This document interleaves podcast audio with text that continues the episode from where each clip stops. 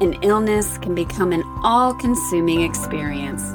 Hi, and welcome to I Am Not My Pain podcast. I am your host, Melissa, a chronic pain sufferer for over 20 years, and I know firsthand how pain can easily take over your life and isolate you from others. But the truth is, we are so much more than our pain and illness, and we are not alone. There are millions of fellow warriors on their own journey. Join me as we hear real stories of people living with pain and illness, their challenges, their victories, and the treatments they use to get through the day. I am not my pain, and neither are you. Welcome back to I Am Not My Pain podcast. Living with chronic illness can be very stressful and draining on one's life and mental health. We are dealing with big life changes from managing our symptoms, doctor's appointments, different treatments, and trying to figure out how to cope. Then, to top it all off, we face stereotypes and judgments from our friends, family, and even from our doctors and nurses. We may be labeled as difficult or a problematic patient, a frequent flyer, a hypochondriac, or even a drug seeker. And then our symptoms and needs can be easily dismissed. We may lose friends who are uncomfortable with the fact that we are now sick and cannot understand why we can't do everything we did before. Today's guest is an amazing warrior named Courtney. Courtney is a mom of three kids and lives in a very small town in Canada with only 38 people. Any specialist appointments are at least an hour away from her house, and most are two and a half hours away. A one time paramedic, as well as a medical office assistant, Courtney knows the medical world. While working at the doctor's office, she began experiencing seemingly unconnected medical issues such as chronic migraines, gallstones, chronic respiratory tract infections, and pleurisy, UTIs, and joint issues. Courtney began running into medical gaslighting and fat shaming as doctors couldn't explain all her symptoms. And on Halloween 2019, she went to see her doctor as she felt incredibly sick from what she assumed was just a bad case of influenza. As it turned out, her vitals were all over the place. So she was transferred via ambulance to Saskatoon, two and a half hours away from her house, where she was admitted for a week. After running a boatload of tests, she was given a diagnosis of exclusion, POTS, she was sent back to a hospital nearby her home where doctors spent another three weeks trying to figure out how to manage it. She was bedridden for so long that she basically had to teach herself how to walk again with a walker. She also experienced unexplained blood clots and was later diagnosed with Ehlers Danlos syndrome. And her rheumatologist believes that she still has an unidentified autoimmune issue due to her unexplained muscle weakness, extreme fatigue, loss of hair, and mysterious fevers. And with all those challenges, she also faced unbelieving, unsympathetic, and even abusive doctors and nurses, as well as friends who pulled away or offered judgments or microaggressions instead of understanding and kindness. Courtney, thank you so much for being on the show. Thank you so much for having me, Melissa, and letting me tell my story. I really appreciate it. Oh, it is my pleasure. And sadly, I think your story is not an uncommon one in this world we live in, in the chronically ill. I know I personally have faced a lot of judgments and comments and microaggressions from, you know, people closest to me to the health community. But I would love for you to kind of tell your story and fill in any gaps for anything I kind of left out in that introduction. Sure. Um, so I was born in Edmonton, Alberta um, which is one of the prairie provinces in Canada in the 80s. And I was the queen of participation medals for any kind of athletic event. Um, so I had severe asthma. I had my first attack when I was three. Um, so I was always the goalie. Anything that involved running, I couldn't do. Um, and my dad has some severe health issues and always has as well. So growing up, I already had illness that a mm-hmm. lot of kids didn't because it wasn't that common in the 80s. Right. Um, and as I got older, I was often called a space cadet because I was so clumsy. So I was always spraining my ankles. I broke my wrist. I've broken all of my toes and most of my fingers Ooh. just from falls and things that generally you wouldn't think would result in that much damage. But it was the 80s and then the 90s, and people just didn't think about what that could mean in a kid. Mm-hmm. Instead, even from a young age, I kind of felt like I was a hypochondriac because mm-hmm. I would hurt myself, and people would be like, Well, that you barely fell. How'd you hurt yourself doing that? So I was in physio by the time I was 11 uh, for dislocating knees. Uh, when I was 13, I had a bad ski accident on my right knee uh, when we were living in upstate New York. And I was in a brace for six months, but there wasn't really anything said. There was no physio booked after, not very much follow up. And so I started to have chronic problems with that knee in particular from the age of 13. Mm. So that was challenging. And of course, I was embarrassed and didn't want to yeah. cause a fuss, even as a kid. And so as I got older, you know, I hit puberty, things like depression and anxiety manifested. I have a strong family history of it. Mm-hmm. And that added kind of another layer of complication at a young age because I did have anxiety. I was often told, oh, it's fine. Yeah. you know, you're worrying about nothing. So I really started kind of internalizing that as a kid and starting even then to like not talk about things that were bothering me necessarily. Mm. So grew up, uh, I actually started accumulating symptoms before um, working in the doctor's office, unfortunately. So I had complicated pregnancies with rare conditions, one mm-hmm. called a mm-hmm. placenta previa, which would have killed me and my son and I had to deliver him five weeks early. Wow. He spent two weeks in the NICU. And the percentage of population uh, impacted by that condition is 0.01%. Oh. And I got it. And I remember my family joking, oh, Courtney, she gets all the rare things, you know, and laughing about it. And, you know, I'm kind of laughing along, but at the same time, in the back of my head, I'm like, this isn't really actually funny, guys. Right. You, you know, this is angry. I mean, but you probably don't want to show that yet, you know, because that you don't want to be a burden or or the angry person. And I was pregnant, so I should be happy. Mm-hmm. And you know, that's that's what's important. Bring this baby into the world. And I was like, but you guys, I could die. Like, is anybody gonna talk Address about that? that? Yeah.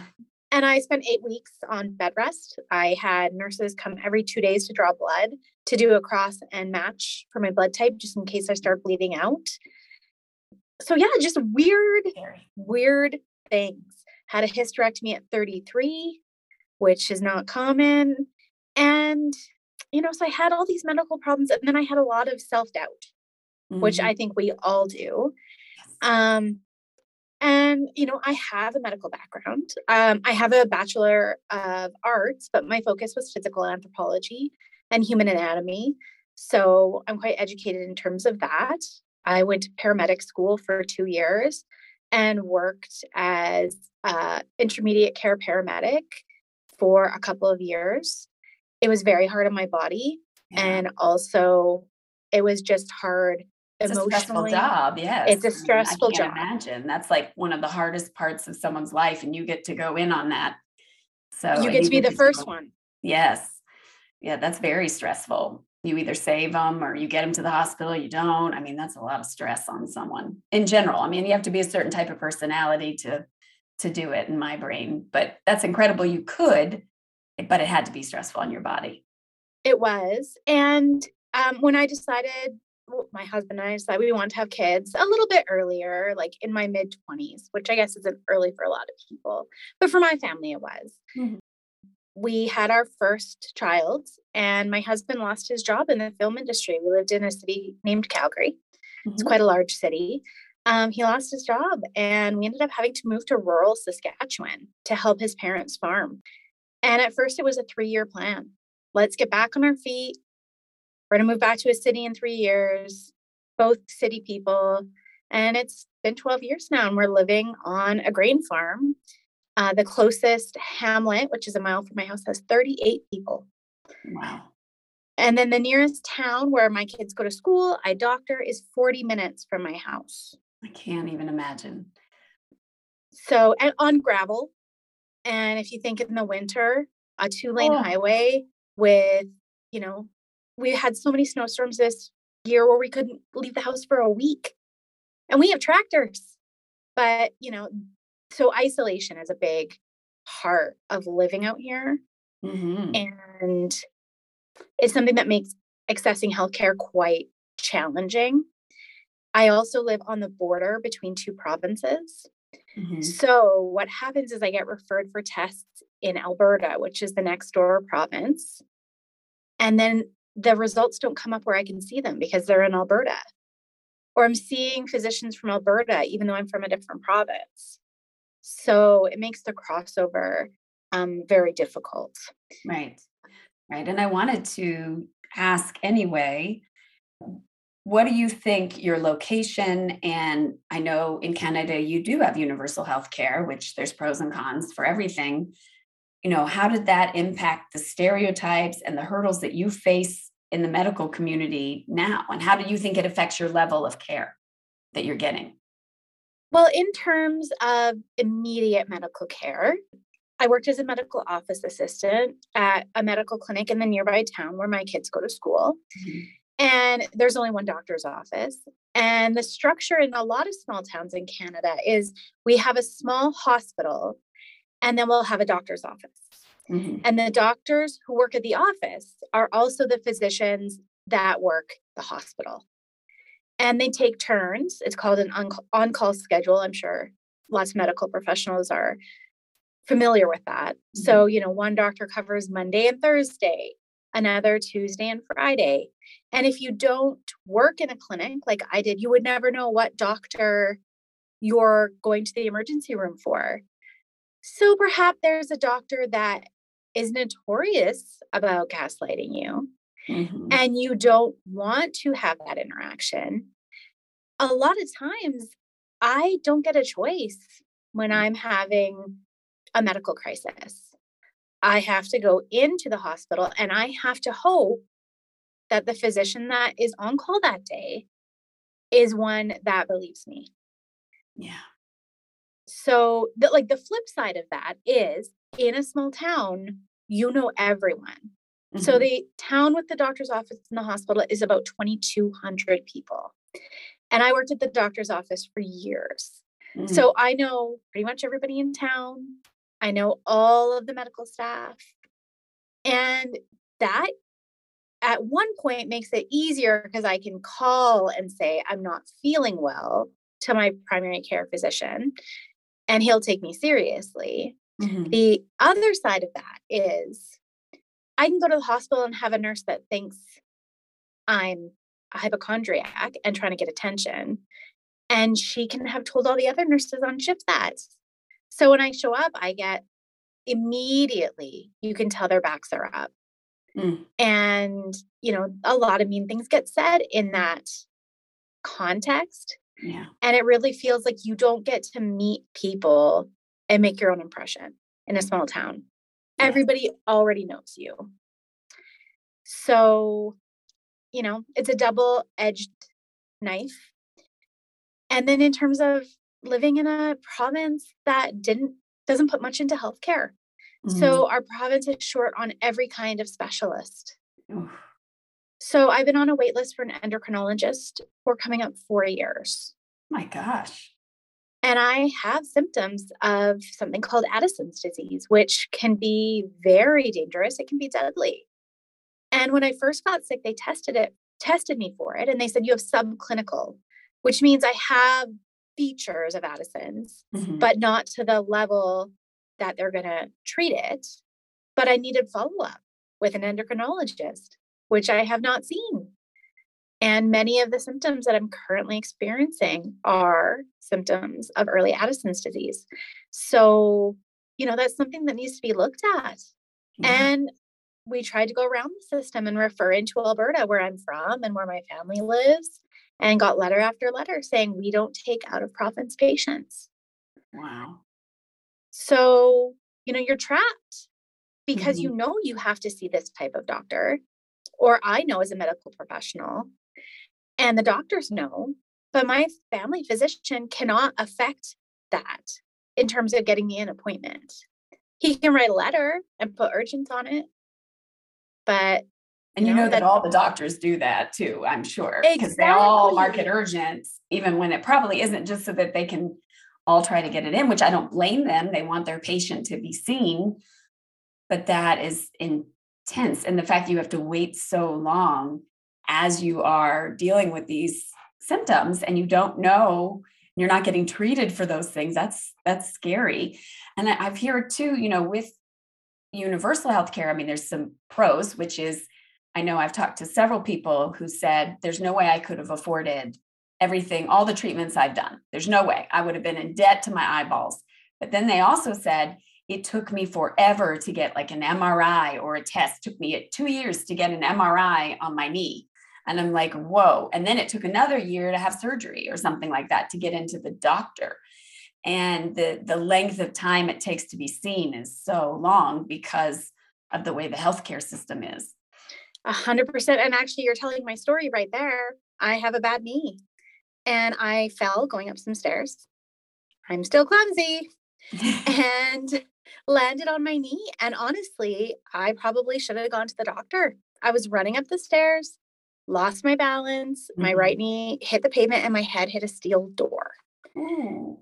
And I picked myself up, dusted myself off, and just kept going. And I really wrecked the same bad knee. So I had to have surgery on it. But it was a three year process of waiting for a referral to a physician, getting that referral, going to the appointment, him saying, I think it's not this, it's this, and I don't touch that. I need to re refer you to another surgeon and you need to wait for an MRI. So it took three years. And at this point, that knee needs to be replaced. I'm 40. And I've been told to hold out until I'm in agony because wow. you can only get it done a certain amount of times. And I'm at the point now where I pay out of pocket. So there is some fee for service healthcare in Canada. One of that is MRIs. So you can't just call an MRI place and book yourself. You still have to do it through a physician.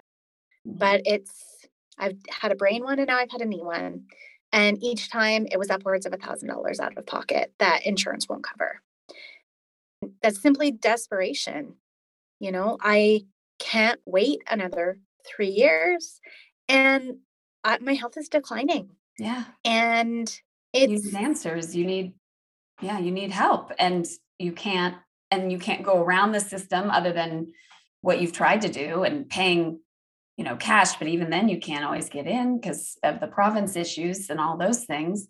I mean here we can call and get a mri very quickly. We do have to have a doctor's uh, prescription but i mean it is instantaneous. I can get an mri that same day. Now what i pay for it out of you know my insurance and if i don't have insurance it's insane. And with insurance, I think I still think I pay 400 to 500 dollars out of my pocket. And that that creates their own problems. So there's definitely pros and cons with each healthcare system, but I find that it's interesting to kind of learn about someone else's and the fact that I, I, can't imagine. And I also wanted to point out how interesting when you said, you know, you fell, you got up, you dusted yourself off. And I think part of the reason you did that is because you were programmed from even being a young child to do that and to you know not be trouble or a burden or to because of all the the run-ins you have and the judgments and the stereotypes that you were this clumsy and honestly you probably have a condition that makes you more clumsy one of the main symptoms of Ehlers-Danlos is poor proprioception. That means because our joints are hypermobile, that our brain isn't as good as at interpreting our body in space mm-hmm. as a quotation normal person is. So, uh, one of the diagnostic signs is clumsiness. Yeah, exactly. So, I mean, it's not even something that you can control, but you feel like it is.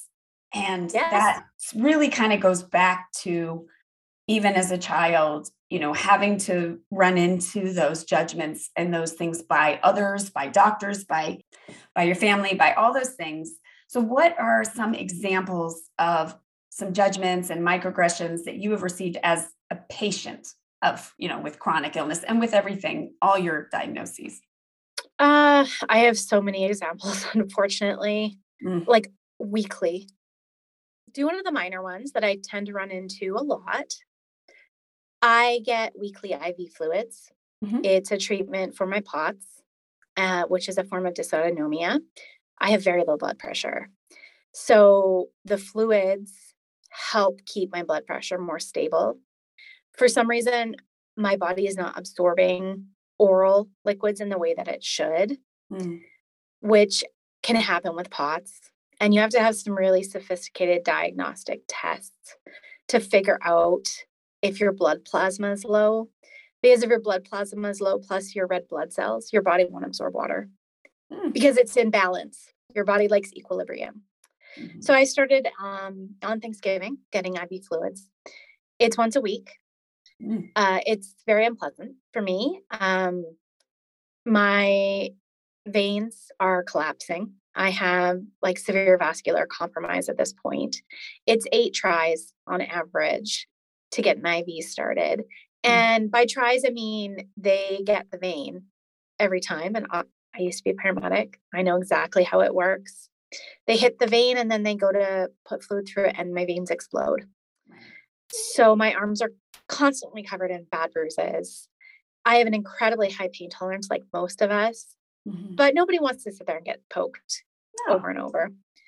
So too when it goes in out of your vein and pops in your arm. I remember I had like Popeye arms when I had to get, um, you know, so much antibiotics and it busted my veins. And so my arm would just swell up. And the doctor was like, oh, it's not going in the vein, but it hurt. It stung. It was very uncomfortable. And it takes a long time to go down. It's called going interstitial.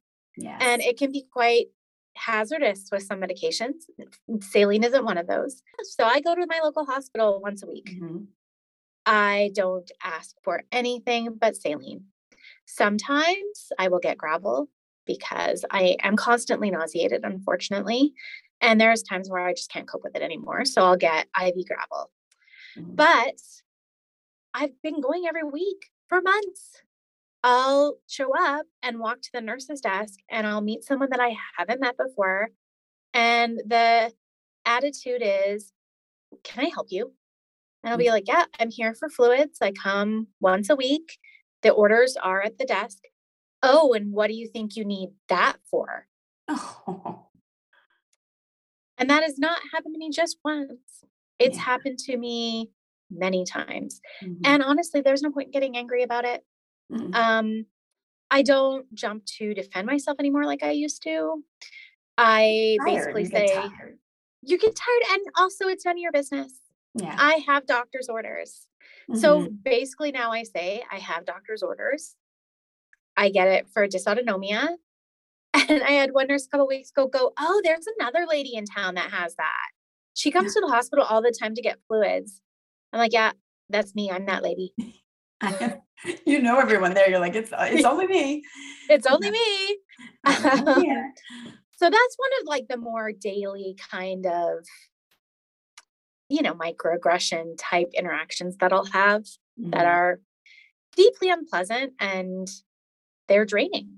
The other one, I'm going to use a bigger example this time just because I have been medically gaslit by so many doctors and specialists at this point mm-hmm. that I actually just don't respond. I just like look them in the eyes and just kind of slow blink and let them do their thing because frankly, I don't have the power in that relationship. And a lot of times I'm like, what is this argument going to gain me? Right. Probably so, just more of, of them not believing you and being more irritated by your presence. So it's like you don't even have the ability to stand up for yourself in the way you want all the time because you know that it's going to just impact it worse. Exactly. You just got to go. I know you, all of us know you just have to just keep going because you're sick. Yeah. You need medical help that you cannot provide for yourself. Mm-hmm. So I'm now at the point where I hate the hospital. I'm sure so many of us are like that. Mm-hmm. If I let them admit me, they know that I am very ill because I hate it. And so I will resist going in if I think that I can cope with the pain mm-hmm. or you know, this is probably something that'll pass and I just have to cope with it. But sometimes I get to the point where physically I need medical care. I can't get out of bed. I can't sit up. Mm-hmm. You know, so that happened to me uh, at the end of October this year. I'd been sick for six weeks. I'd been going to the doctor's office and complaining about being acutely ill. I mm-hmm. suspect it's probably an autoimmune flare.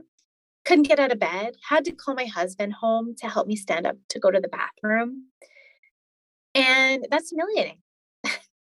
and finally, I'd had enough. And my husband was like, You haven't lifted your head in three days. He's like, I'm putting you in the car and you're going to the hospital. Mm-hmm. And I was like, I don't want to go. So we get there, and the nurse told me who was on call. And it was a doctor from another town that doesn't do on call very often, but I know both professionally and personally. Mm. And the nurses, I had a great nurse, and she's like, What do you think is wrong? What do you think is going to help you? There are a couple of those great advocate nurses. Mm-hmm. I love them. I, they have my utmost respect. Mm-hmm. And, you know, she was saying, What do you think you need? What is going on? And I was like, I don't know. I feel so sick. And she's like, Well, doctor on call. We'll call him in. Six hours later, he came in. I was in one of the emergency bay rooms, which faces the main area where the doctors and nurses sit. And I heard him talking about me outside the door. And he's like, Yeah, did she even bother to take her medication? Oh, no. And right away, my shoulders are up. Mm-hmm. I'm immediately tense and I know how this interaction is going to go. Mm-hmm. And my husband was in the room, which honestly doesn't happen that often right. because we have three kids. We're farmers, so he's very busy. And also, you know, he's just not comfortable. He's a shy person. He's not comfortable advocating mm-hmm. for me, but he was there this time. And the doctor walked in and went, So you like a lot of sweet things, don't you? As he looks me up and down. That was his intro. Nice. And nice. Yeah. So I looked at him and said, Actually, no, pretty much everything makes me sick now. Sugar is top of the list. I barely eat sugar unless I acknowledge that the consequences are worth the deliciousness of that sugar. Sure. Isn't very often. So he walks in, he's like, Yeah, you ever heard of leaky gut? I was like, Yeah, I've heard of it. He's like, Well, he's like, That's probably why you eat all that sugar. And, you know, he does the hand motion at my abdomen. And yes, I am fat. And I do not consider it a bad word. Human mm. bodies have variability, one. Two, chronic illness patients are on a boatload of meds that yeah. interact in a weird way with your body. And hormones. A lot of and hormones. We a lot of us have mobility issues. So getting some exercise, go for a walk is not something that's feasible for me when I'm in a flare, and I'm sure for a lot of people. Mm-hmm. So to have him in on that. And then he started ranting about big agriculture and big farm. It was, it was, um, it was crazy actually. So after the leaky gut, to which I said, I'm aware of what that is. Yeah. That's not, that's not an issue that I feel we need to talk about right now. And he starts grabbing me without my permission. So he starts by grabbing both my shoulders and squeezing. And he says, Does that hurt? And I said, Yeah, it hurts. I have a connective tissue disorder. Let me just say he didn't bother asking my history. He didn't add, bother asking medications. And he starts grabbing me and he squeezes my shoulders. And yeah, they hurt. My shoulders are starting to be bone on bone in my 40s because I have a genetic medical condition. He grabs my elbows and I say, please stop grabbing me. Grabs my hips. And he's like, does that hurt? I'm like, yeah, it hurts all the way down. You do not have my consent to touch my right knee it's destroyed and it needs a replacement. I don't want you touching it. Mm-hmm. And he said, mm-hmm. Well, all these doctors, your problem is fibromyalgia and leaky gut. Oh, because you know, not asking your history at all. He he knows it in two seconds. Exactly. Because he's a he's brilliant. And at this point, I'm angry. Oh, yeah. I'm very angry.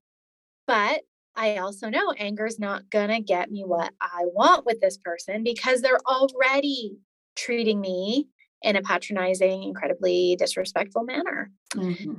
So I say to him, My rheumatologist has diagnosed me. And he's like, uh, You're a rheumatologist. What does he know?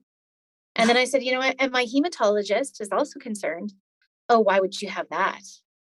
I was like, Oh, bilateral unprovoked pulmonary embolisms last year. He's like, Well, in this case, it's just fibromyalgia. And I did lose my temper and say, It's a warehouse for connective tissue disorders that doctors don't want to diagnose. Mm-hmm. A lot of people with fibromyalgia have EDS or something similar, and it's easier to put them into that box, which I feel is really detrimental. And that uh, that was the only point that I said something sharp. Mm-hmm.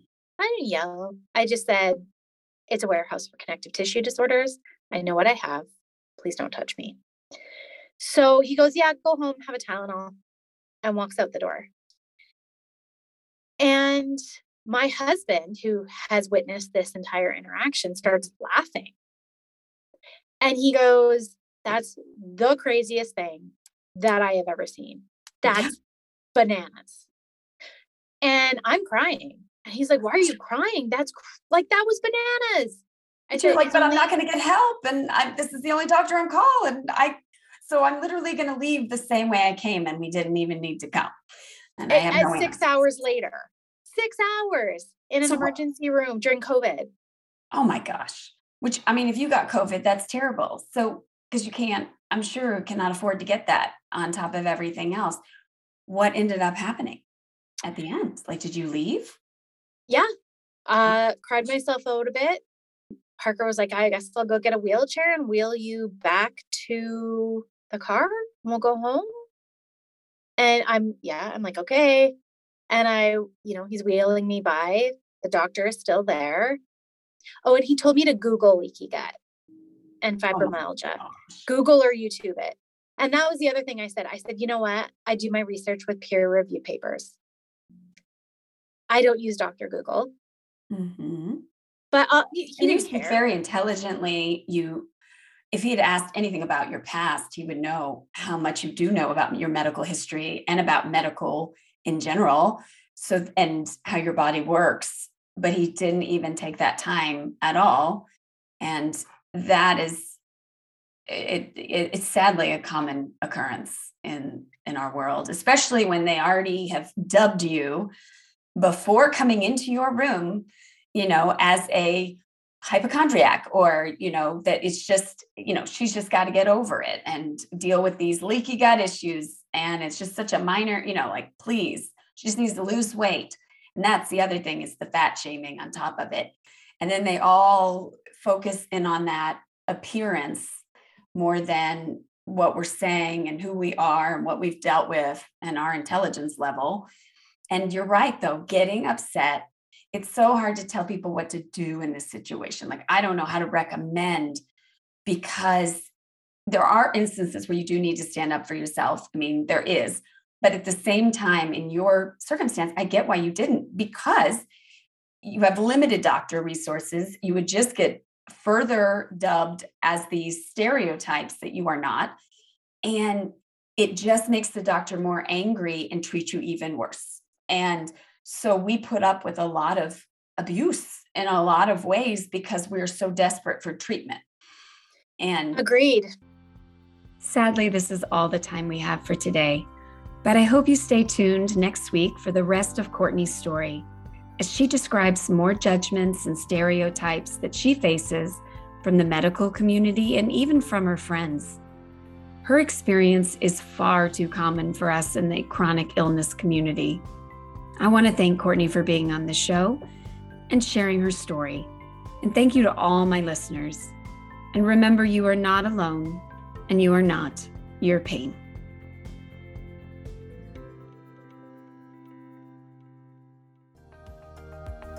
Like the show? Please subscribe and leave a review. Or do you want to be a guest?